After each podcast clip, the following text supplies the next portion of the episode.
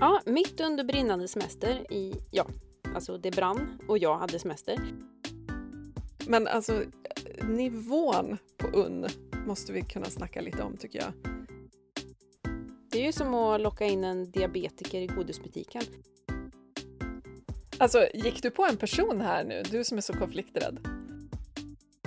Alltså, det här känns så vattentätt. Det är så jädra bra plan det här.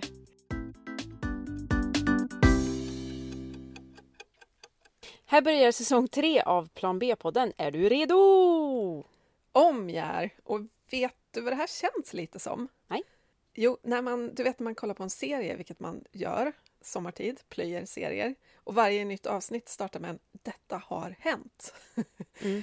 Ungefär så känns det, för att vi har ju släppt ett helt gäng sommaravsnitt, men det var ju ganska länge sedan vi satte oss ner med mikrofonerna nu, för allt var ju förinspelat, eller hur? Ja, precis. Vad har hänt i ditt liv? Ehm, det har byggts grund till hus och hus har plockats ner. Jag har plockat svamp, läst morgontidningen, eh, ganska intens och eh, sammanfattat klimatläget i blogg och på Klimatklubben. Byggt hönshus, spelat brännboll, letat pardörrar till huset.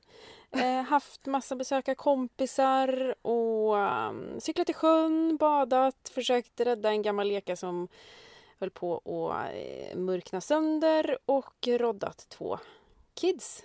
Det har varit en ganska intensiv sommar kan man säga och då har jag knappt lämnat kommunen. du då? Alltså jag tycker det låter som du har haft en helt fin sommar måste jag säga. Mm. Um, ja men jag har svemestrat och hemestrat apropå ett av våra sommaravsnitt. Jag har eh, på ett ganska amatörmässigt men ändå ganska lyckosamt vis lagat ett vävtak. Oj, spännande! ja, och jag har spanat på krabbor, bott på en bilfri ö, alltså drömmen. Mm. Badat mig skrynklig, eh, läst åtta böcker. Det var inte igår jag plöjde så många böcker på en gång. Imponerande! Ja, eller hur? Poängen med att ha lite större barn som man inte behöver vaka över exakt varenda sekund. Man hinner läsa böcker. Ja, men alltså, jag känner väl också lite så här. Det viktigaste är kanske inte hur många glassar du och jag har ätit och hur mycket soltimmar vi har lapat, utan kanske vad som har hänt i världen under sommaren också. Och det är ju inte riktigt en lika peppig lista. Eller vad säger du? Nej, alltså semestern hade liksom inte kommit så långt innan jag började skriva ner allting som började hända och skrev till dig, vi kommer behöva göra ett avsnitt om vad som har hänt i sommar. Ja. För eh, vi kan liksom inte bara haka på säsong tre av Plan B-podden utan att berätta vad som har hänt den här sommaren. Så nu drar jag en liten eh, recap här. Ja, men gör det. Häng med. Iran har drabbats av den värsta torkan på 50 år. Afrikas största stad, Lagos, har eh, svämmat över igen. Och eh, nu spås eh, stan inom ett tiotal år bli helt obeboelig. Och det betyder ju 24 miljoner människor som eh, blir hemlösa. Monsunregn har orsakat jordskred och eh, översvämningar i Indien och tagit mer än 130 människors liv. Och häromdagen så rapporterades det även att Bombay har invaderats av giftormar som en effekt av översvämningarna. Oh, alltså sådana grejer som man liksom inte riktigt tänker på eh, kan vara en effekt av ett, ett väder. Nej, verkligen. Mm, ja, enorma översvämningar har svept med sig hela byar i bland annat Tyskland och Belgien. Och över 180 människor har dött. Det är väl få som har missat översvämningarna där. Och fler länder har också drabbats, bland annat Ryssland. Ett helt års nederbörd föll under ynka tre dagar i den kinesiska staden och nu eh, håll i er för min kinesiska. Eh, Chengzhou. Kanada har haft uppåt eh, 50 grader varmt och över 500 människor har dött. Och det har ju skapats en hel del eh, skogsbränder i kölvattnet av eh, den här värmeböljan i Kanada. Skogsbränder rasar i USA. Det är en skogsbrand igång nu som är lika stor som Öland till ytan. Historiska värmerekord har slagits på flera platser, däribland eh, Nordirland och vid Medelhavet i bland annat Turkiet, Grekland och Italien härjar enorma skogsbränder. Medan svenskar sitter vid poolen och tycker att det känns lite konstigt att bevittna apokalypsen medan man dricker drinkar. Mm. Ja, alltså fy fan. Och jag, alltså, jag lyssnade på en podd häromdagen också från USA där en klimatforskare sa att hans, han kände brandröken från de här bränderna eh, i Kalifornien på östkusten. Fy fan vad sjukt. Helt sjukt, det är en hel kontinent emellan. Jag läste att igår, när vi spelade in då, så var det 48,8 grader på Sicilien. Och om den mätningen står sig så är det den högsta temperatur som någonsin har uppmätts i hela Europa. Mm. Mm. Och samtidigt så kommer det ju också larm om att Golfströmmen riskerar att kollapsa, vilket för vår del inte alls skulle innebära rekordvärme utan tvärtom ju. Det skulle innebära att vi får ett klimat som liknar Alaskas. Eh, 50 grader kallt på vintern, hur känns det? Mm, det känns kallt. Mm, det känns kallt. Det räknas som snudd på obeboeligt klimat. Och om det låter jobbigt så är ju grädden på det här superläskiga moset också att en avstannad Golfström det skulle också innebära att regnmängderna blir helt rubbade världen över och det i sin tur skulle innebära att miljarder människor plötsligt inte skulle få mat. Plötsligt känns ju smällkallt väder i Stockholm som en ganska ljum bris i jämförelse. Mm. Ja, och låter just det här lilla stycket som jag börjar prata i nu eh, aningens annorlunda beror det på att vi har spelat in det här poddavsnittet i två omgångar. För precis när vi satt och klippte ihop det här avsnittet, ja, då följde två månaders regn på ett par timmar i Gävle. Mm. Svämmade över mängder av hus, vägar rasade, människor uppmanades att stanna hemma. Drönarbilder visar liksom helt kopiösa mängder vatten. Så det har visst inte bara varit glassmums och soliga stranddagar här hemma heller. Eller? Nej, alltså Sverige har ju drabbats big time. Kalmar, Bohuslän eh, har ju drabbats av stora vattenmängder. Och jag hoppas fasen ingenting mer händer nu innan det här avsnittet kommer ut. Nej, nu får det vara nog med naturkatastrofer. Och sommaren började ju också med enorma regn i Stockholmsregionen. Jag har flera vänner vars hus översvämmades eh, mm. i juni. Så att, ja, det har varit en solig och fin sommar, men det har också varit jävla massa regn.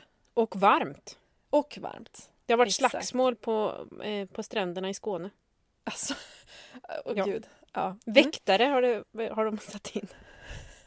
alltså det Och dessutom så läste jag mm. precis innan vi satt oss och spelade in det här en artikel i The Guardian som berättade att Kebnekaise har krympt med två meter på ett år. Va? På grund av värmen. Va? Ja. Hur är det möjligt? Ja, så är det. Och liksom, det, det är inte de första två meterna utan eh, sen 90-talet så har det rykt 20 meter på grund av värmen. Mm. Och inte att förglömma, den 9 augusti släppte IPCC, alltså FNs klimatpanel, en omfattande delrapport. Mm, det är en delrapport om klimatförändringarna. 750 författare som är oerhört eniga om att läget är akut. Ja, och den här rapporten slår ju också fast att nu kan vi uppleva klimatförändringarna i varenda region i hela världen. Mm. Det är liksom ingen, ingen plats som är oberörd längre. Och en av de här forskarna sa på presskonferensen att ingen är säker idag och det blir allt värre. Mm. Pepp eller pepp. De nuvarande koldioxidnivåerna är de högsta på två miljoner år och varje ton koldioxid från och med nu spelar en oerhört stor roll. Och då kan det ju vara värt att påpeka ännu en gång att eh, varje tur och returflygresa ner till de där polerna vid Medelhavet, de som har utsikt över skogsbränder, ja, de släpper ju ut ganska precis ett ton. Mm. Nu blev ju det här fan inte någon peppig inledning på säsong tre. Nej, det kan vi konstatera. Nej, och ja, förlåt alla lyssnare för att vi liksom bara kör med storsläggan direkt här. Men sällan har väl ett semesteruppehåll fyllts av så otroligt tydliga tecken på att något är fel och att vi behöver förändring nu. Ja. ja, men det är som att vi behandlar varandra och andra med små, små mjuka, gulliga bomullspads. Trots att vi är i en kris.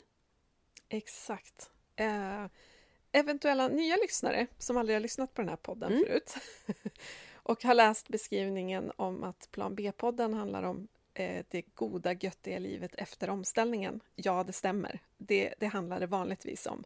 Det här är ett bonusavsnitt där vi bara kände att vi behövde ha en liten statusrapport om nuläget, Mm. helt enkelt. Vi, vi återgår till liksom normala avsnitt efter det här, men vi måste bara få ur oss det här. Mm. Det kände vi båda två, eller hur? Ja, vi kan ju inte låtsas som att inget har hänt. Och vi kan heller inte förmildra eh, omständigheterna. Det är ju inte vi som har skapat klimatkrisen. Alltså, vi skulle kunna haft en podd om något helt annat.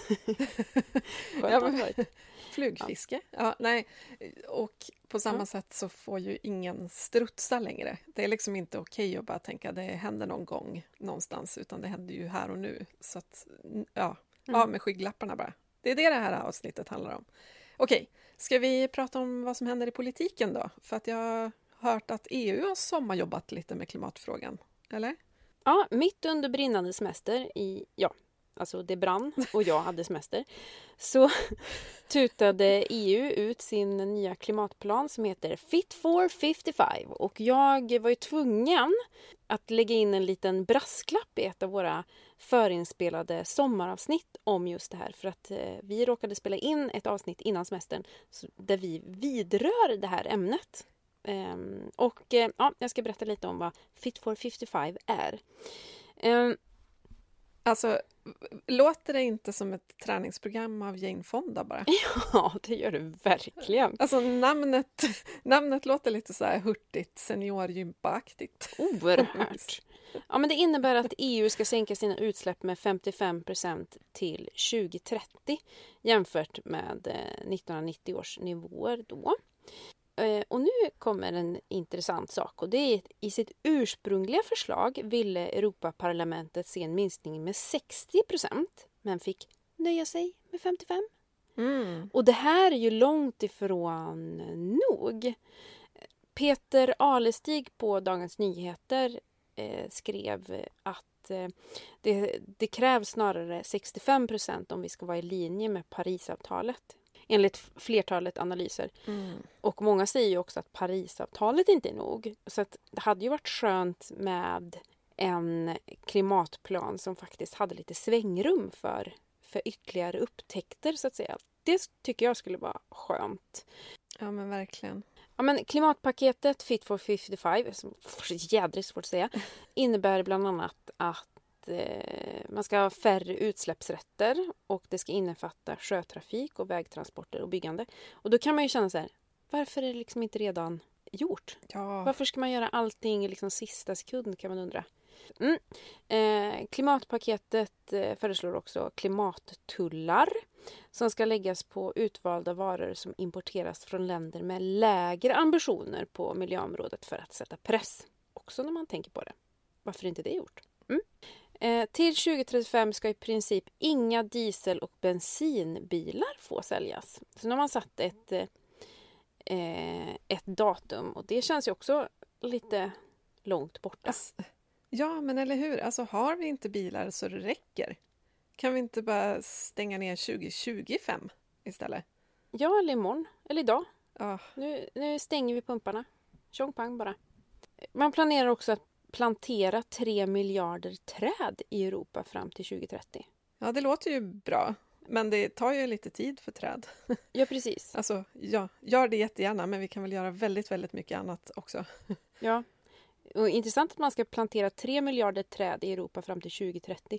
Men man ska sluta sälja diesel och bensinbilar först eh, 2035.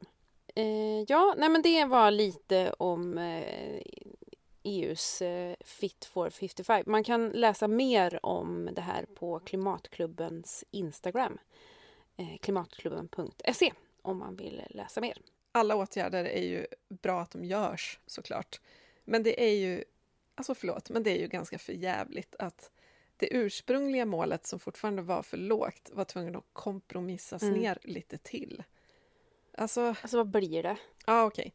I Sverige så la ju Stefan Löfven ut på Instagram om IPCC-rapporten och meddelade att Sverige siktar på att bli världens första fossilfria välfärdsland genom att nå netto noll år 2045.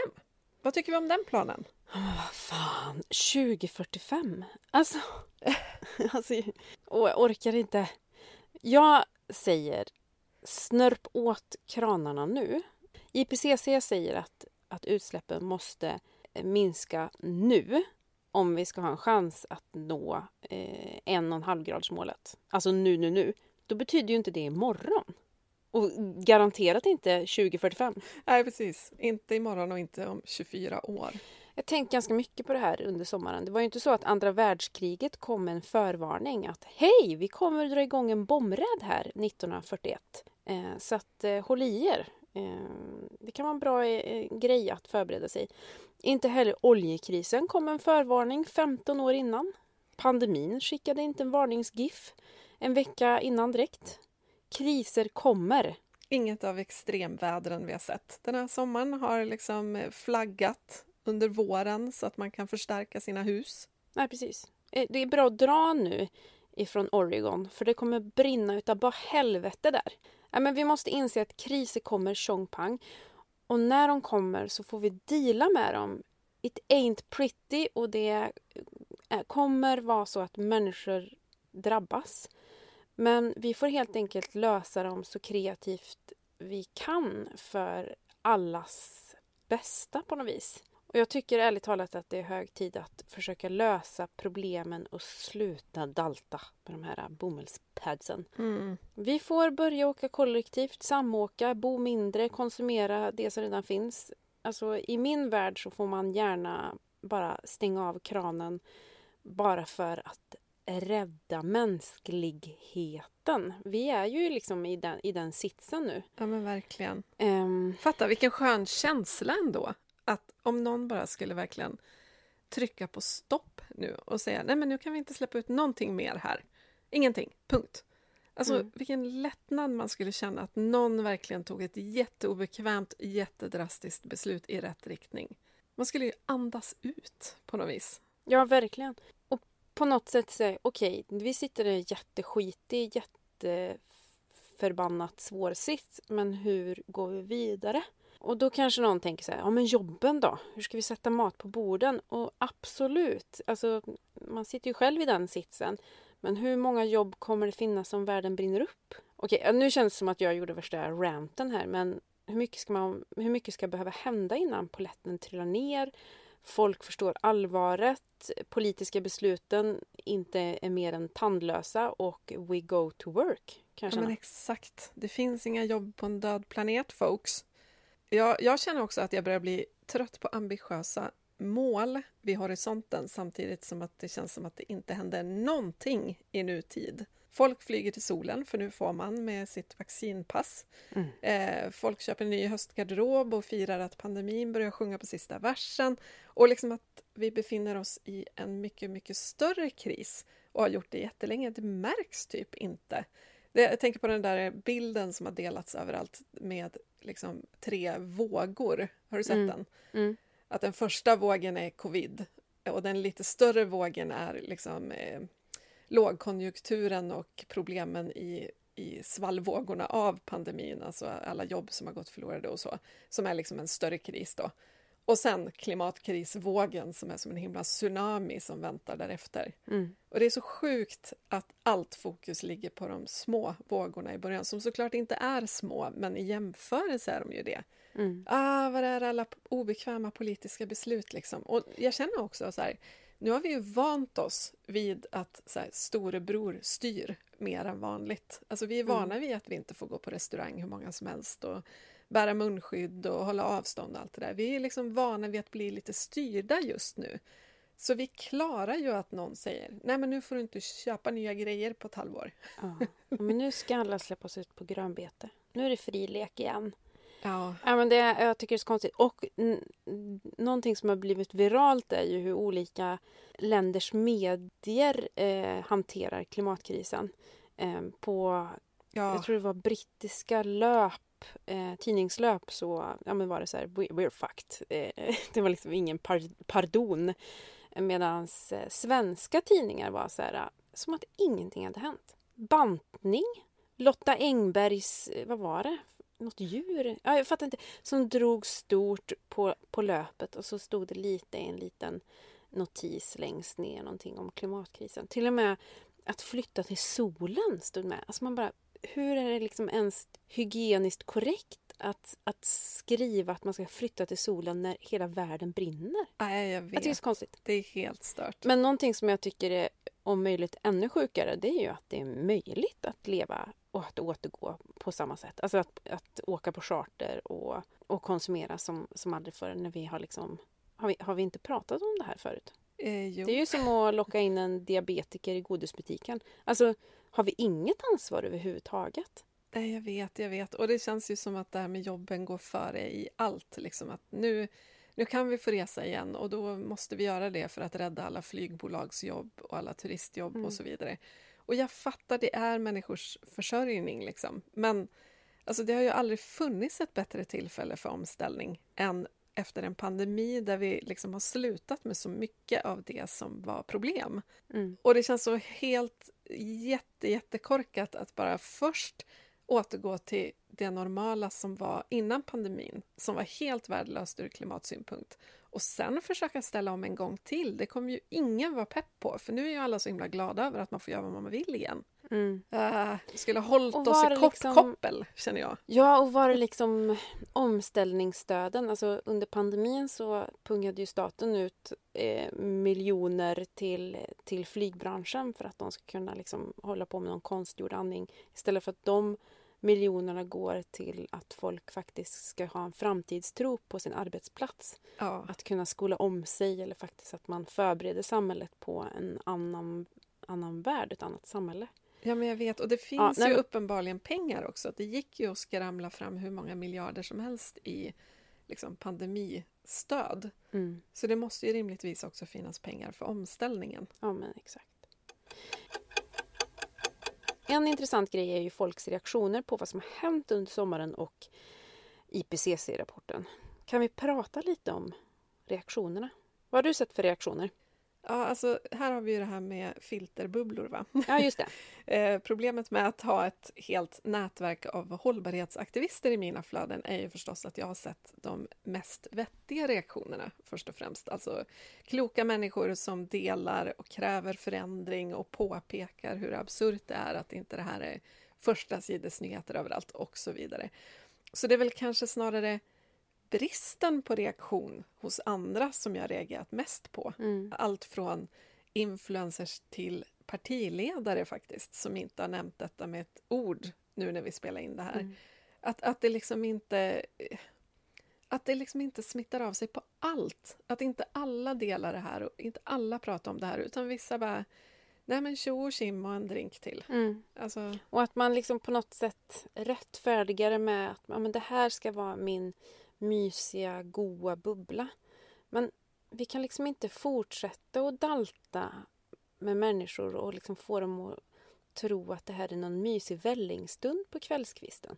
Utan det, alltså, jag tror att vi, vi i det här landet är så bortskämda med att vi liksom har levt i ett hyfsat tryggt land.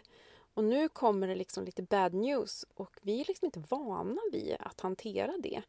Nu går vi in i någon sorts eh, lala, lala bingo-läge ehm, och tycker oss ha rätten till att, att eh, ja, men stänga av. Inte, bry, eller inte orka bry oss. ja men precis så att vi har haft så mycket uppoffringar nu under ett och ett halvt år med pandemi att vi är värda att unna oss saker nu. Men alltså nivån på unn måste vi kunna snacka Mm. lite om tycker jag. Vi ska såklart inte hänga ut enskilda individer för jag är så jädra konflikträdd och tycker att vi ska på något sätt också gulla. Åh, jag är så motsägelsefull. Men det är ju samhället som är galet och det är det som vi måste förändra så att, så att inte de här äh, sakerna sker. Kan jag tycka. Nej men exakt. Och sen är ju samhället fullt av individer så det är svårt att liksom frikoppla individen från det här. Ja.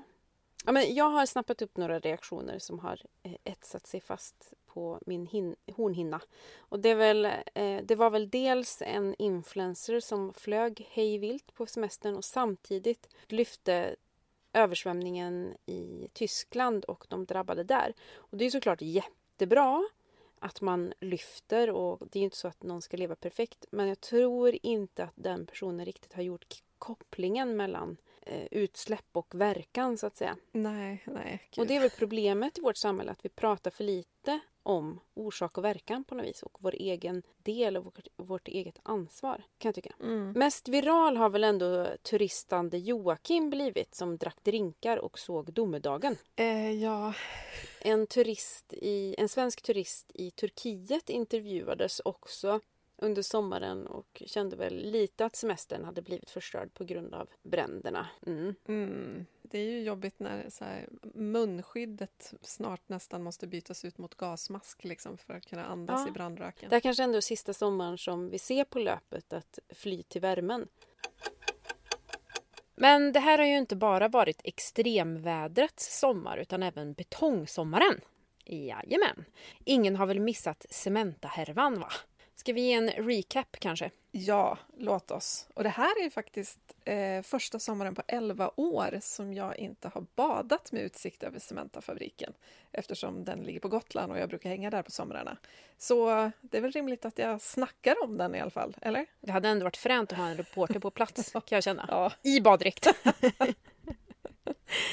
Okej, ja, men Cementa på Gotland står för cirka 60-75% av den cement som används i Sverige.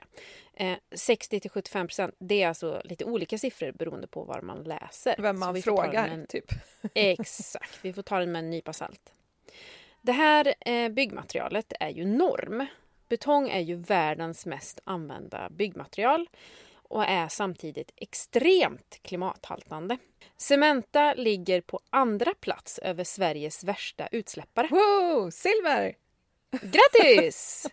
20% av Sveriges samlade utsläpp kommer härifrån. Grattis Gotland! Ja, grattis Ja. Sverige också. Ja, det är liksom ingen nyhet att Cementa ligger pyrt till när Sverige ska ställa om. Cementa har ju inte bara ett enormt klimatavtryck utan påverkar också vattenförsörjning och miljö big time. Och det här med vatten kommer vi tillbaka till alldeles strax. Ja, men exakt. Eh, och först så fick ju faktiskt Cementa grönt ljus att bryta kalk i 20 år till. Två decennier av Mark och miljödomstolen. Helt rimligt. Men då var både myndigheter och privatpersoner med på noterna och överklagade illa kvickt. Och vad hände då? då? Eh, ja, men eh, tidigare i somras så stod det klart att Mark och miljööverdomstolen inte ger Cementa förlängt tillstånd att bryta kalk på grund av bristfälliga miljöutredningar och då vatten, vatten, vatten, vatten. Eh, vi ska prata mer om vatten alldeles strax. Men de fick alltså till oktober på sig att fortsätta bryta kalk. Och det här kom som blixt från klar himmel enligt Cementa. Och det tycker jag faktiskt är en gnutta konstigt eftersom kritiken har funnits där i flera år. Det är ju inte direkt newsflash att betong är klimathaltande och inte direkt framtiden så att säga. Samtidigt riskerar mängder av människor att bli av med jobbet såklart. Inte bara i själva Cementafabriken och de som bor i Slite på Gotland där den här fabriken ligger utan alla de branscher där betongen används. Och det kan ju handla om många, många tusen jobb och kanske till och med hundratusentals jobb. Ja, men exakt. Sverige har ju byggt hus och infrastruktur och typ säkrat upp gruvor och allt möjligt av betong med cement från Cementa i typ hundra år. Så stryper man den kranen som förser Sverige med liksom den stora majoriteten av all cement, då blir det ju typ stopp. Eh, Mm. konsekvenser helt enkelt. Det här är ju det jobbiga, att det är ju inte arbetarna som liksom håller på och bygger broar och hus och allt möjligt med cement eller betong då, eh, som borde ha tänkt till tidigare, utan det är ju poli- politiska beslutsfattare och byggbranschen som borde ha sett det här komma för decennier sedan egentligen. Så hur man än gör Verkligen. så blir det ju orättvist. De som drabbas av det här, de som förlorar jobbet, det är ju inte de som borde ha tänkt till från början. Så det här är ju en ekvation som måste lösas på något vis. Men alltså, jag läste en artikel för flera år sedan i The Guardian som, där de kallade betong the most destructive material on earth. Så att säkra jobb genom att behålla betong, det är ju liksom en väldigt kortsiktig lösning, tänker jag. Återigen, inga jobb på en död planet. Ja men exakt. Det känns så orättvist att sätta så många människor i den här sitsen och samtidigt vilja fortsätta att göra det många, många år framåt. Nej, nu har i alla fall eh, Cementa fått förlängt till sommaren 2022 eh, av regeringen. Anledningen är bam, samhällsekonomin. Cement används för bostadsbyggande, infrastruktur och vindkraft så det har ju blivit ett jädra halabaloo kan man ju lugnt säga. Men cementhärvan handlar inte i första hand om klimat och utsläpp faktiskt, utan om vatten. För Gotland är ju bekant en ö, som alla vet som har läst eh, i alla fall en bok om geografi eller varit inne på Google Maps. Ehm, Gotland är ju dessutom eh, omgivet av bräckt vatten och har ständigt brist på grundvatten. Det vet ju både du och jag som eh, har eller har haft eh, hus eller spenderat tid på ön. Ja, Region Gotland går ju liksom ut varje sommar och säger Tänk nu på att inte slösa vatten. Ta inte långa duschar, vattna inte blommorna utomhus och så vidare. och Så vidare. Nej. Så det, är, det här är ju liksom verklighet redan idag. Ja, alltså det är ju som att man, man tar vattenglaset från sitt barn och bara ursäkta, är du klar med den här? För jag skulle gärna vilja vattna min tomatplanta. alltså ja. allt vatten tas om hand, så är det ju. Man ställer en vattenkanna i duschen och en, liksom står i en hink typ för att samla upp varenda droppe som inte träffar kroppen. Ja, eh, spolar toaletten var femte gång typ. Ja. Eller vi kanske bara var de enda som gjorde det. ja, men vi är ju så... Eh, vi svenskar är ju så slösiga kring vatten så det här är ju också ett, ett, ett stort problem som vi behöver ta om hand på något sätt. Men, men i, på Gotland är det ju ja, men akut läge nu. Ja, men exakt. Det är inte bara betong som är norm, det är också slösa vatten enorm. Exakt. Vad är grejen med Cementa och vattnet då? Jo, Gotland har ju som sagt eh, lågt grundvatten som det är. Och man anser att, eller man bedömer att Cementas modell för hur man ska säkra grundvattnet helt enkelt inte håller. Skulle vi istället importera cement från något annat ställe så kommer ju utsläpp från transporter och så exporterar vi ju bort grundvattenproblematiken någon annanstans. Det här är ju vi i Sverige ganska duktiga på, att eh, mm. exportera bort problemen så att vi inte ser dem själva. Kreativ bokföring, helt Exakt. enkelt. Ja. Och visst, så här, klimat och miljömål krockar ibland. Alltså man, man behöver använda skogen eh, som råvara för att ersätta fossila material, till exempel. Och då stryker miljön på foten. Så att ibland krockar det och det är nog oundvikligt. Men alltså, betong är liksom både en klimat och en miljöbov. Det är svårt att försvara att betong ens ska ha en framtid, även om man lyckas liksom mildra konsekvenserna av det eh, för klimatet. Men det blir fortfarande dåligt för miljön. Så det, det, går liksom inte att lösa det här på ett perfekt vis, tycker jag. Mm. Och frågan är då, kan vi bygga med andra material, kanske? Byggbranschen pratar om att det blir brist på cement. Även om vi skulle importera istället för att liksom producera cementen själva så kommer det inte att räcka. Det blir en cementbrist i branschen. Och det här är ju liksom en svaghet. Det blir ett krisläge i byggbranschen. Ibland kanske en kris krävs, tänker jag, mm. för att liksom tvinga fram nya normer. Mm. För om cement skulle förbjudas helt, då skulle ju byggbranschen illa kvickt rassla fram nya material som funkar. En liten parentes här, det är ju att vi har ju inte använt så här mycket betong och cement tidigare i historien. Nej, exakt. Vi har ju byggt på andra sätt tidigare. Jag har bara glömt det lite. Ja. ja. Och grejen är ju också att börjar vi bygga i andra material, då dels räddas ju många av de här jobben som försvinner när man inte kan bygga hus av cement längre. Men kan man bygga hus av trä eller av andra eh, innovativa material, då plötsligt så skapas det ju jobb. Jag tycker att regeringen ändå har en utmaning här som ju som motsvarar många andra branscher också. Det finns ju massor av utsläppstunga branscher med människor som försörjer sig på dem, som måste hitta andra typer av försörjning i framtiden. Det finns ju ett politiskt ansvar här, tänker jag, eh, mm. som liksom säkrar hållbara jobb för framtiden för Sveriges befolkning. Så det måste ju till liksom, ja, men omskolningsstöd för alla som, som faktiskt är utbildade att jobba med något som inte kommer finnas snart. Det måste komma nya statliga satsningar som skapar jobb för framtiden, inte för åtta månader utan för 50 år. Eh, det här är ju liksom inte Cementas fel. För när Cementa drog igång då var det ju ingen som visste att, att betong var the most destructive material on earth. Men mm. det är ju inte klimatkrisens fel heller. Det, det måste ju till någon slags plan här, för nu är det som det är. Vi kan inte fortsätta producera cement om vi förstör planeten. Nej. Ja, rant. End of rant. Din tur. Ja, men eh, en liten lista då. Mm. För att sammanfatta. Att betong är eh, att betong är klimathaltande är liksom ingen nyhet, det kan vi ju konstatera. Och 2015 så skrevs eh, Parisavtalet på där Sverige som land åtar sig att sänka utsläppen markant för att nå 1,5-gradersmålet. Det här kan ju orimligt ha kommit som en chock. Nej. Det som du är inne på, liksom så här, var är planeringen för, för att fasa ut? Och Eh, ja, men ställa om jobben. Och nu kan man tycka att det låter kort tid, 2015 till 2021. Man kanske inte hann, men alltså man har vetat om att betong är dåligt i decennier. Ja. Så att det fanns tid. Ja, och sen så kanske det som sagt är läge att se sig om efter andra material. Ja, men använda, använda det här materialet där det är mest nödvändigt, för det, det kanske vi kommer behöva göra. Men då i ytterst begränsad skala. Vi kanske inte ska bygga hela hus i betong. Hur ska vi bo då? Vi måste ju bygga, kanske någon tänker. Och nu kommer en liten trigger warning. Är du redo? Jag håller i mig här. Mm. Det finns, har jag kollat upp, 580 000 fritidshus i Sverige.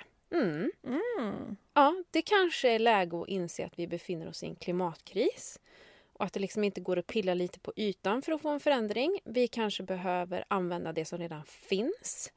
Eh, kanske tilläggsisolera något litet fritidshus där ute. Men att det finns ju bostäder. Vi bor jättestort i Sverige idag.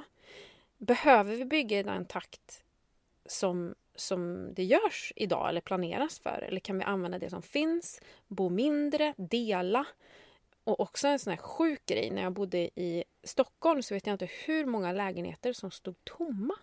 Som en ren investering för framtiden som bara stod och tickade pengar men som förmodligen ekonomiskt var en vinning bara av att stå, vilket är helt sjukt. Ja men eh. verkligen. Och sen alltså visst, så här, jag har ju ett, till exempel ett fritidshus som någon skulle kunna bo i året om för det är tilläggsisolerat. Eh, och kommer det ett läge där någon måste få bo där så får de det. Det är helt okej. Okay. Hur har vi, vi till dessutom... Maria? Ja, exakt. Men och, så här, det är klart att man måste se till att bostäderna finns där jobben finns. Eh, folk kan ju liksom kanske inte bo riktigt var som helst. Men enter pandemi. För att här har vi faktiskt också lärt, lärt oss att väldigt, väldigt många jobb går att sköta var som helst ifrån. Vi har ju mm. blivit digitala. Så att det kanske går att lösa det så ändå. Man får vara lite kreativ här. Inte kreativ bokföring, utan kreativt, eh, bo, kreativ bostadsfördelning. Mm. Eller hur? Absolut. Och eh, punkt nummer tre på min lilla eh, spretiga lista här. Hur ska människorna i Slite lämnas med den här bajsmackan, ärligt talat? För dem handlar det om jobben och försörjning och mat på bordet här skulle, man, här skulle det vara på sin plats med styr, som du också varit inne på. Alltså inte bara för de är Slite såklart, utan alla som drabbas eh, av, av eh, den här stängningen. Men jag ska säga framför allt i Slite, där jag tror många bor också som jobbar i, på fabriken. Ja, men precis. Och Gotland är inte stort. Eh, Cementa är en gigantisk arbetsgivare Exakt. på ön. Att regeringen inte bara gav Cementa ytterligare åtta månader av kalkbrytning utan fakt under de här åtta månaderna klura ut en rimlig satsning att förlägga just i Slite tycker jag skulle vara på sin plats. Så Verkligen. Att, ja, men så att medborgarna inte står mellan valet jobben eller klimatet eller jobben eller vattnet. För det är ett extremt orättvist val. För utan vatten så klarar sig inte man, människan, det vet vi ju. Nej men verkligen. Sen kan jag också känna det här med att eh, förlänga tillståndet i åtta månader. Det är inte som att man kommer att lösa hela cementkrisen på åtta månader ju. jag tycker det mer känns som att man gav dem åtta månader att försöka smacka upp så mycket det bara går av det som var planerat i betong. Mm. Eh, jag kanske är lite cynisk här, men jag tycker inte det känns som att det handlar om åtta månader för att skaka fram helt nya jobb till alla, utan snarare bara att man ska hinna bygga det man hade tänkt bygga. Jag kanske har fel, jag hoppas jag har fel. Eh, några veckor innan det blev stopp, eller skulle ha blivit stopp då, eh, så gick Cementa ut med att de ska göra klimatneutral fossilfri cement. Och det låter ju jättebra, eller hur? Ja, hurra! Allting är löst. Hurra, hurra. Exakt. Och utsläppen från eh, cementtillverkningen idag kommer egentligen från två saker. Dels att man använder kol och koks som eh, bränsle. Och det här håller man på att fasa ut, för det gör ju alla på alla fronter. Liksom man byter ut det till grön energi. Men framförallt så kommer utsläppen från att kalken släpper ut koldioxid när den bränns. Det går inte att komma runt, det kan man liksom inte byta ut. Och då finns det en plan då på att eh, fånga in den här koldioxiden, CCS-teknik, Carbon Capture and Storage. Så man ska fånga in koldioxiden som släpps ut, omvandla den till vätska, lasta den på ett fartyg, skeppa den till Nordsjön, injicera den i berggrunden. Buslätt! Men gud vad smart! Alltså. Ja, det, det, är smart. Och det man gör är i princip att flytta koldioxiden från berggrunden på Gotland, där man bryter kalken, till berggrunden under Nordsjön. Plus minus noll liksom. Och det här låter ju kanske bra då, eh, även om det låter extremt krångligt. Mm. Men att göra cement med grön el, det kräver fem gånger så mycket energi. Och vi som har bott på Gotland i perioder vet också att det blir strömavbrott med jämna mellanrum. ja. För det är en kabel, men den är inte helt pigg och den belastas ganska hårt sommartid när det kommer väldigt, väldigt mycket människor till ön. Så att för att brassa på fem gånger mer el till Cementa, då måste man bygga ut vindkraften på fastlandet också eh, för att det ska räcka till. Och, och det är ju då... alla så jädra pigga på. Ja, ja, ja. Det, ja. Ingen kommer att ha någonting att säga till om här, utan nej, nej, nej. alla bara yay, yay, gör det. Ja. Ta det på min måste... backyard. Det är helt okej. Okay. och sen måste man då också fixa en fetingkabel för att föra över den här elen till Cementa på Gotland. Det kostar två miljarder. det ska skattebetalarna stå för. Gud, alla ehm. kommer ju jubla, alla kommer vara så glada. Vi kommer få... Eh, våra skattepengar ska gå till eh, betongcement och eh, vi ska ha vindkraftverk på vår backyard. Alltså det här ja. känns ju som ett toppenupplägg. Ja, men verkligen. Inga problem alls. Eh, smooth sailing för de mm. som vill få igenom det här. Sen, alltså jag tycker inte riktigt det verkar som att den här tekniken kommer att kunna fånga in så mycket koldioxid. För man tänker sig också att den mesta produktionen ökar ju med tiden för att man behöver ännu mer och ännu mer.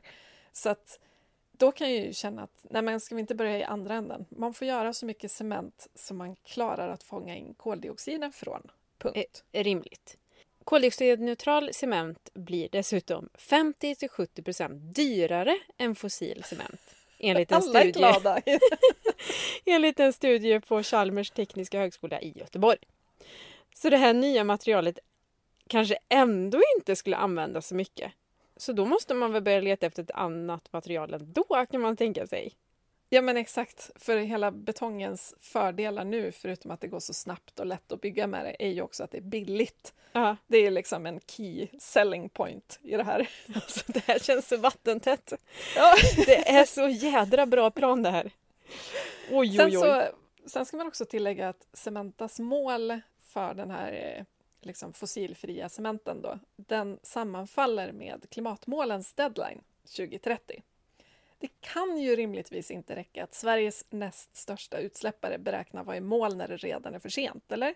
Eh, nej, men vänta nu alltså. Cementas mål att bli fossilfri, det är 2030?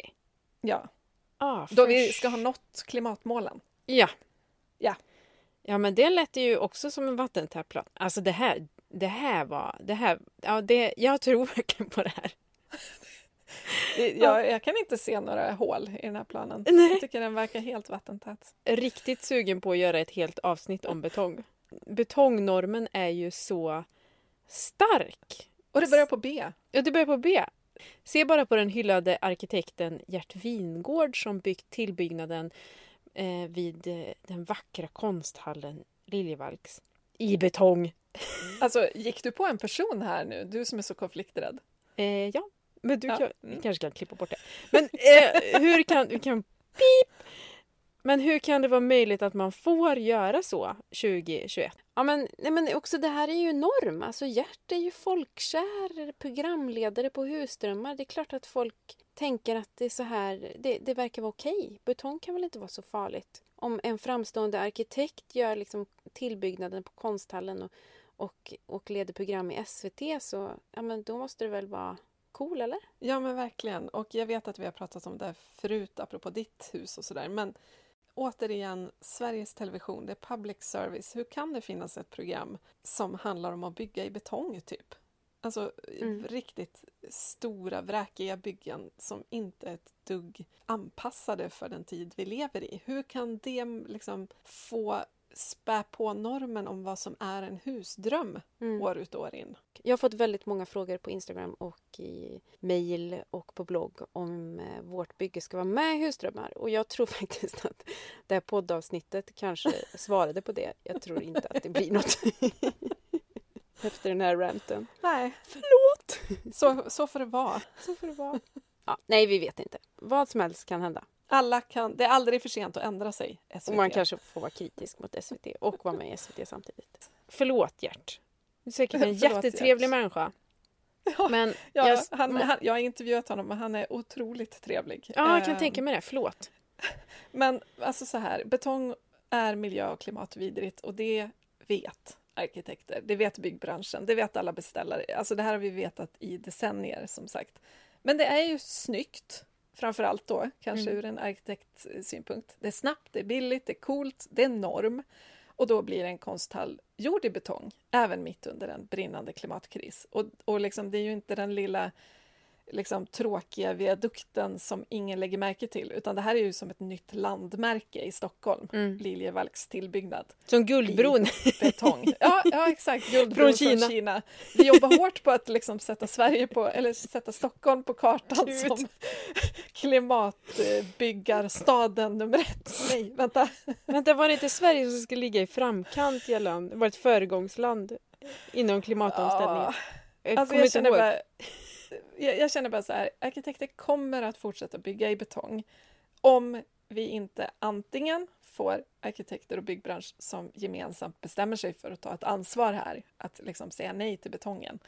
Eller politik som förbjuder betong där det inte är absolut nödvändigt. Eller så stänger vi av kranen på Cementa och gärna på cementfabriker runt om i Europa också, så man inte kan importera. Va, vilken plan känns bäst? A, B eller C? Vad väljer du? Eh, alla? Alla? Ja, faktiskt. Ja, Det men känns när, väl som en rimlig plan. ja, men när ehm, FNs klimatpanel IPCC säger vi måste eh, ställa om nu, då, han, då är det ju nu. Om det finns två miljarder för att du vet, bygga den här feta kabeln och allt det där, då kanske man kan använda de två miljarderna för att skapa nya framtidsjobb i byggbranschen där man inte behöver hantera betong. Eh, Maria Soxbo, ny finansminister i Sverige. Ja, absolut. Det kommer att gå jättebra. ja, men okej. Men sen har vi det här med miljön också som du redan varit inne på med vattnet. Eh, och grejen är ju också för att som jag har förstått det så för att Cementa ska ta på sig att göra hela den här jätteomställningen då vill de också få tillstånd att bryta sig ännu längre in i urberget på Gotland. Ehm, och det är ju, alltså ingen kan ju med säkerhet säga hur det här kommer att påverka Gotland, både vad gäller vattnet då, men det är ju liksom stora naturområden också som riskerar att rubbas för att förutsättningarna förändras. Jag vet att bönder oroar sig för att det Mm. kanske inte går att ha djur på deras mark längre, för det kommer inte att växa så mycket liksom, mat till djuren där längre. Ehm, så att alltså, jag känner lite så här, ska man verkligen gambla med det lilla vatten som finns med den sköra miljö som Gotland faktiskt är? Och är det rätt att offra naturen för människan? Mm. Är det, inte, är det liksom inte människan som ska börja backa snart? Ja, verkligen. Ska det verkligen stå mellan klimat eller miljö? Människan går alltid fri liksom. Ja, det är en bra sammanfattning, tycker jag. Ja, är, vi, är vi färdiga med betongen här eller? Vi är absolut inte färdiga med betongen, så, men vi måste gå vidare. Ja, vi går vidare. Och det tar oss kanske in på nästa ämne, Mm, nämligen Greta på omslaget av skandinaviska Vogue. just det. Så varför är det intressant att Greta är på omslaget av skandinaviska Vogue, kanske någon tänker? Ja, men av ganska många anledningar. Mm. Dels att eh, skandinaviska Vogue utger sig för att produceras på ett klimatneutralt sätt. Mm. Och det här är ju ganska intressant Maria eftersom både du och jag har jobbat på ma- modemagasin. Jag skulle säga att vi har ganska bra koll på hur, hur det går till. Ja, det får man säga, även om det är lite daterad kunskap numera. Ja, det är men, sant. eh, Men ja, det Mm. skulle jag ändå säga att vi kan. Jag är ju konflikträdd och älskar alla och alla ska älska mig. Så nu blir det söligt. För jag gillar verkligen Martina Bonnier. Vi fann varandra under min tid på Damernas Värld där jag faktiskt har jobbat. Trot eller ej. Så nu, nu tänker jag att jag lämnar över ordet till dig Maria. Nej, men... och det är en fegis! Ja. Alltså, jag har ju också jobbat med Martina. Har du glömt det? Eh, Mm, vi kom ja, just det. också bra överens. Jag har ju faktiskt jobbat på DV Mode en gång i tiden. ja, just det. Ehm, och Martina Bonnier är alltså chefredaktör på Vogue Scandinavia, om det inte framgick. Mm. Men alltså, jag tänker så här, vi kan ju verkligen skilja på sak och person här. Vi ska ju Ja, det prata om. Vogue Scandinavia, inte om Martina Bonnier, även om hon börjar på B. Ja, Ja. ja, det är sant. Vad ska vi göra ett helt avsnitt av Bonnier? Nej, det ska vi inte göra. Gud så nervös jag blir nu. Du kommer, du kommer ha Gert och Martina efter dig på gatorna i Stockholm nästa gång du kommer. Ja, och jag känner liksom att jag förmodligen gillar dem båda som person. Ja. Hur som, okej, men om vi säger så här då. Om du gjorde ett klimatneutralt modemagasin, hur skulle du göra då? Ja, förutom att inte starta Mhm. alls då kanske. du får säga att du blir tvingad in i ett experiment. Ah, är det du som utmanar mig nu för tiden? Jajamän. Varsågod, till nästa avsnitt ska du göra ett klimatneutralt modemagasin. Ja. Nej, men så här, om jag tänker tillbaka på min tid på modemagasin, jag har jobbat på flera olika, då är det ju liksom inte pappret som är problemet eller trycket eller något sånt där, utan det är ju främst två helt andra saker. Mm. Ett, rent konkret, en jävla massa flygresor. Det är moderedaktörer som ska flygas till modeveckor och det är hela team med fotografer och stylister och assistenter och modeller som ska flygas till exotiska miljöer. Och de kommer då inte alla i en liten klump och åker tillsammans på ett flyg utan de kommer kanske från fyra olika länder dessutom. Eh, och därtill ska liksom provkollektioner med plagg som inte finns att låna i butik för de har ju inte släppts än. De ska budas med flyg från modehusen till plåtningar för att det måste gå fort för de ska vidare till en annan plåtning dagen efter och så vidare. Och jag har liksom aldrig sett en klimatnota från ett modemagasins nummer men det hade faktiskt varit sjukt intressant för jag tror att det är alltså, skrämmande siffror. Det är kanske är något vi kan kräva. Ja, eller hur? En liten klimatdeklaration på omslaget av Vogue Scandinavia skulle ju faktiskt göra dem helt outstanding i framkant. Mm. Så det, det är ju det ena då, att det, det är väldigt, väldigt svårt att göra ett konventionellt modemagasin utan att flyga. Inte minst för att liksom, bikinimode ska presenteras i typ mars och alltså måste plåtas i januari. Eh, det är kul att Mm. göra i Sverige, särskilt om vi får Alaskaväder. Mm. Det andra då, det är ju faktiskt att i princip hela tidningen går ut på att inspirera till konsumtion. Så hur många läsare kommer att köpa nya kläder och skor och väskor som de liksom inte ens visste att de behövde Mm. för att, förrän de råkade bläddra i den här tidningen. Så helt ärligt, nej, jag tror inte att det går att göra ett klimatneutralt modemagasin.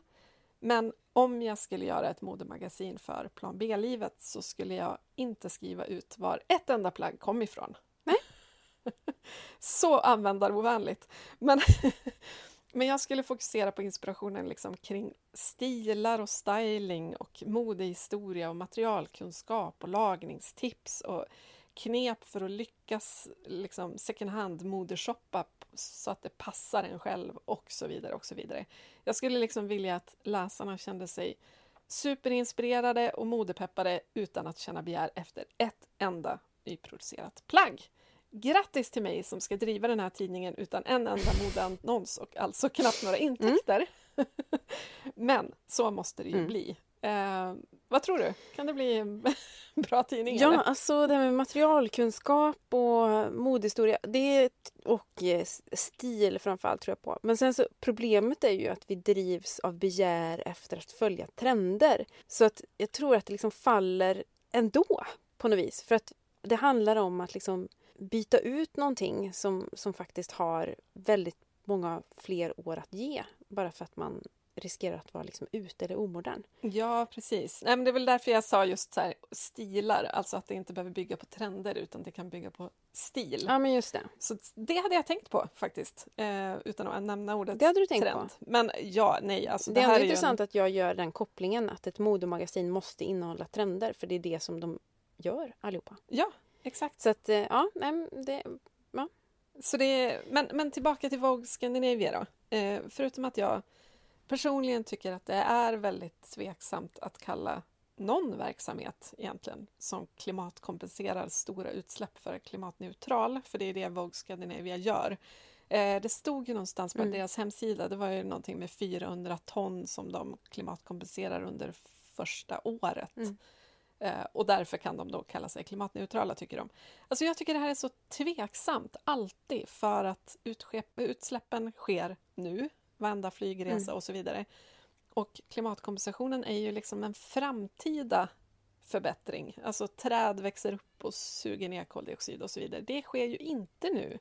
Så jag tycker och inte dessutom- det borde vara lagligt att kallas klimatneutral så länge man släpper ut. dessutom så borde det ju man borde ju då eh, ha i beaktande alla utsläpp från det man inspirerar till. Exakt. Och också hur, liksom, hur, hur hela produktionen går till. Vad, hur jobbar de på, på Vogue Scandinavia? Ja men Eh, verkligen. hur Alltså- ser fritidsresorna ut? Precis, för det är ju en, en... Det är så mycket mer komplext än att klimatkompensera för liksom, tryck och distribution och kanske lite flygresor. Då. Jag vet ju inte vad som ingår i deras kompensation heller.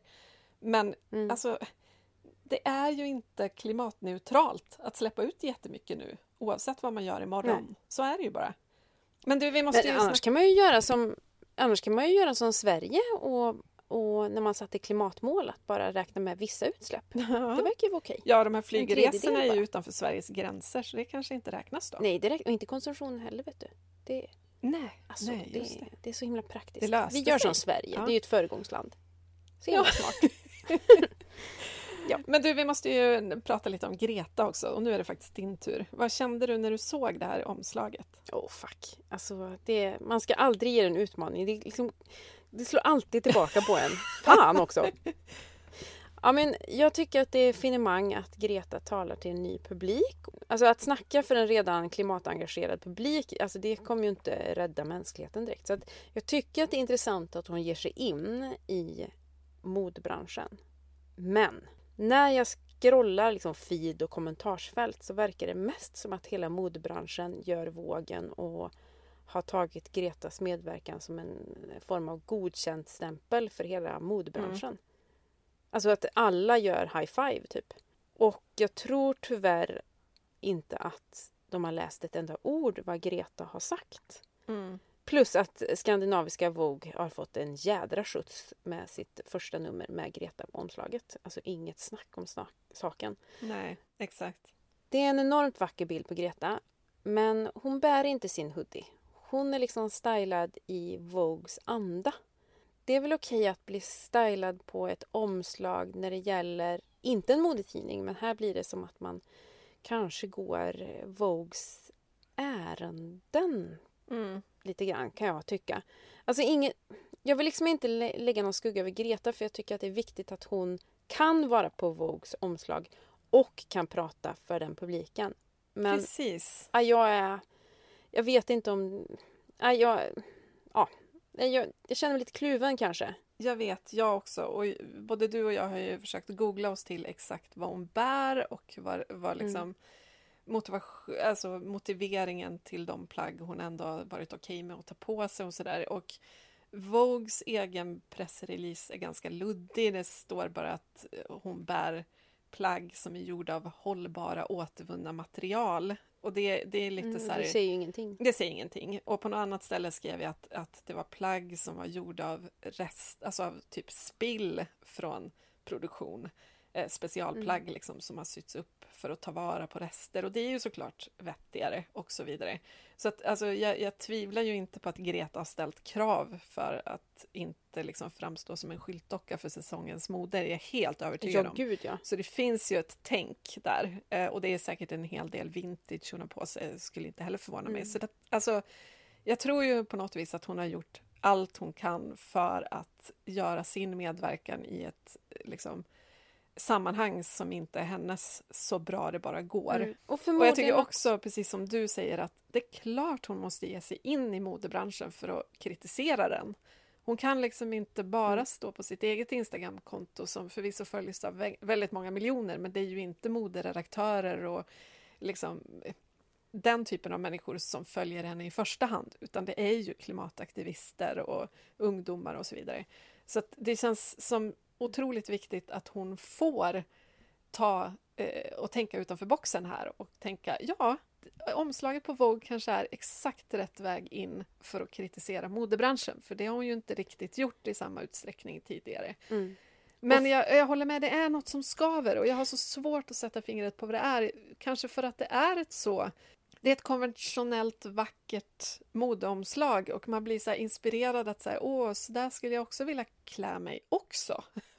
Ja men typ snygg trenchcoat, var kommer den ifrån? Precis! Alltså, det är så lätt att lockas in. Samtidigt så tror jag också att hon har mycket att vinna på att så här, klä sig som någon för att få deras uppmärksamhet. Alltså, det är ju det som också är så dubbelt i att ja, men kanske får hon, får hon liksom en tydligare röst eller en, en eller inte en tydligare röst, men kanske att folk lyssnar. Precis, och om, om vi ska vara ärliga här så jobbar ju vi också själva lite på det sättet. Alltså Klimatklubbens Instagramkonto har jättevackra bilder för att vi tror att det är större chans att man läser om man hajar till Mm. för att man ser något vackert. Istället för att vi lägger upp en bild på typ ett konferensrum där det är Mm. en klimatkonferens. Eh, så att det, det, man spelar ju Ja. på något vis eh, marknadens regler Det- för att lyckas förändra dem. Och det, det ska man ju samtidigt ha respekt för. Mm. Men det, alltså det var svårt och jag ser ju också hen, i hennes eget kommentarsfält att många ställer sig lite frågande för att de inte har all fakta på hand heller och frågar men har Vogue fått styla dig? Frågetecken och sådär. Eh, så att det kanske hade behövts ännu tydligare kommunikation kring just bilderna och vad hon bär och sådär. För det är ju trots allt det man ser först. Och alla kommer ju inte heller att läsa texten tyvärr. Nej. Utan det är väldigt många som kommer att se den här bilden susa förbi i flödet och bara tänka jaha, är det, är det åt det hållet det ska nu? Liksom. Mm. Svårt! Men vi kanske ska, vi kanske ska liksom inte rikta strålkastarljuset mot Gretas medverkan utan kanske fråga oss hur det kan vara möjligt att starta ett magasin 2021 som lockar till konsumtion. Ja, Alltså det är, väl det, det är väl där frågan ska ligga eh, någonstans istället för eh, vad har Greta på sig? precis. Och vi kommer att prata mer om mode i ett avsnitt under hösten. Ja. Så vi kanske får anledning att återkomma till det här när vi, det kanske finns mer fakta när det är dags för det eh, avsnittet. Ja, precis. Det har ju hänt en hel del under den här sommaren och vi ska sn- snart avsluta den här eh, första podden av, eh, eller poddavsnittet av säsong tre. Men innan vi avslutar får jag bara ta upp en sak. Okej, vadå?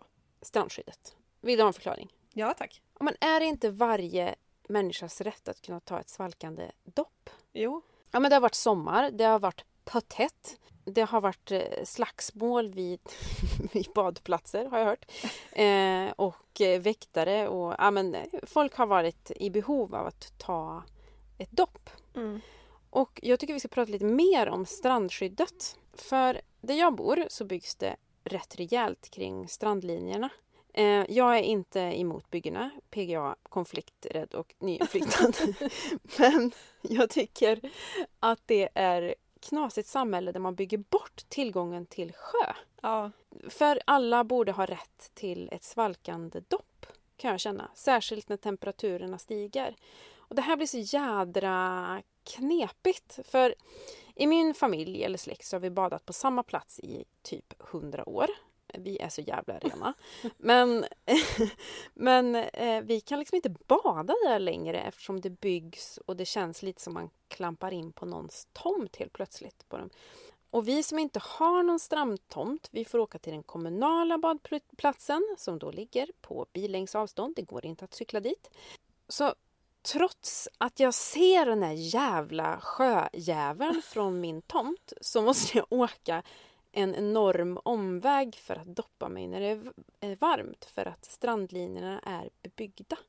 Så att min fråga är liksom, måste man ha stålar till en strandtomt och bil i framtiden? Ja, alltså verkligen. Eller, eller bil. Eller bil, precis. Alltså det är ju helt, det är ju orimligt. Och även om Sverige har väldigt, väldigt, väldigt mycket strand längs både hav och sjöar och liksom rent procentuellt så är det väl väldigt lite som är bebyggt idag. Men vi kanske också borde så inkludera riskerna med att bo väldigt nära vattendrag också när det börjar tjafsas om mm. strandskyddet. Alltså, det kanske inte bara är att säkra folks rätt till ett svalkande dopp utan att förvägra folk att smälla upp ett hus ett par meter från havet eller sjön i det här fallet. Det kanske faktiskt är att göra dem en tjänst i det långa loppet. När mm. ja, men Värmland kommer att bli blötare. Liksom. Den där sjön kommer säkert bli större på sikt. Mm. Det kanske inte är jättesmart att smacka upp ett nytt fint betonghus eh, ett par meter från en strandlinje någonstans just nu. Mm. Ja, nej men du, ska vi börja runda av det här ganska dramatiska Vad har hänt sen sista avsnittet och eh, förklara säsong tre invigd på ett ganska brutalt sätt. Ja, ganska brutalt. Och låt oss mm. avsluta avsnittet med en varsin uppmaning om vad alla faktiskt kan och bör göra nu för att påverka. Ska jag börja? Mm. Yes. Eh, jag säger påverka media. Mm. Hör av dig till lokaltidningen. Be om skarpare reportage. Fråga politikerna vad de gör, vad planen är och vad tidsplanen är. Eh, hur åtgärderna ser ut i, och då i linje med den senaste IPCC-rapporten. Hur ser åtgärderna ut för att tackla klimatkrisen och då i linje med den senaste IPCC-rapporten? Kräv svar nu! Är du prenumerant? Ännu bättre. Säg att du eh, säger upp. Ja, men använd din konsumentmakt eh, och be andra göra exakt samma sak. Vi måste sätta stor press på media, både tv, tidningar och även kanske sociala medier. Okej, okay, och jag säger så här. Peppra statsministerns och alla andra partiledares sociala medier med kommentarer också, där vi tillsammans kräver att de tar ansvar. För det är ju faktiskt valår nästa år och från och med nu så kommer alla partier att försöka locka över oss väljare på sin sida så det har ju liksom inte funnits ett bättre tillfälle att höja rösten och säga att vi vill att de ska prioritera klimatfrågan på riktigt. Eller hur? Mm. Ja men eh, så gör vi. Bra. Mm. Alla gör så. och förutom att alla gör så, så följ oss på Plan B-podden på Instagram och berätta vad ni känner efter den här sommaren. Är ni rädda, arga, beslutsamma, engagerade? Eller känner ni hopplöshet? Och hur kan vi hjälpa till att vända det i så fall? Och hur vill ni att våra politiker ska agera? Precis. Ut med det bara! Höj din röst! Precis. Och hörni, gå också gärna med i Klimatklubben på Facebook och följ oss på Instagram. För ju fler vi blir som, som engagerar oss kring klimatet, desto lättare kan vi också sätta press på politikerna att ta frågan på allvar.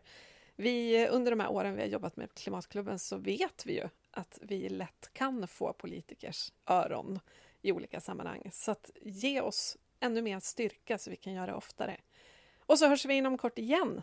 Och till dess, engagera er, lyft frågan där ni kan och ta hand om er också. Pandemin är ju faktiskt inte över. Ta hand om er och nu kör vi så det ryker. Yes! Fast inte fossilryk. inte, koldioxid. Inte koldioxid. Okej, okay, hej! Svårt nu med alla uttryck. Ja, det är svårt. Ja. Ha det fint. Hej! Ha det bra! Hej!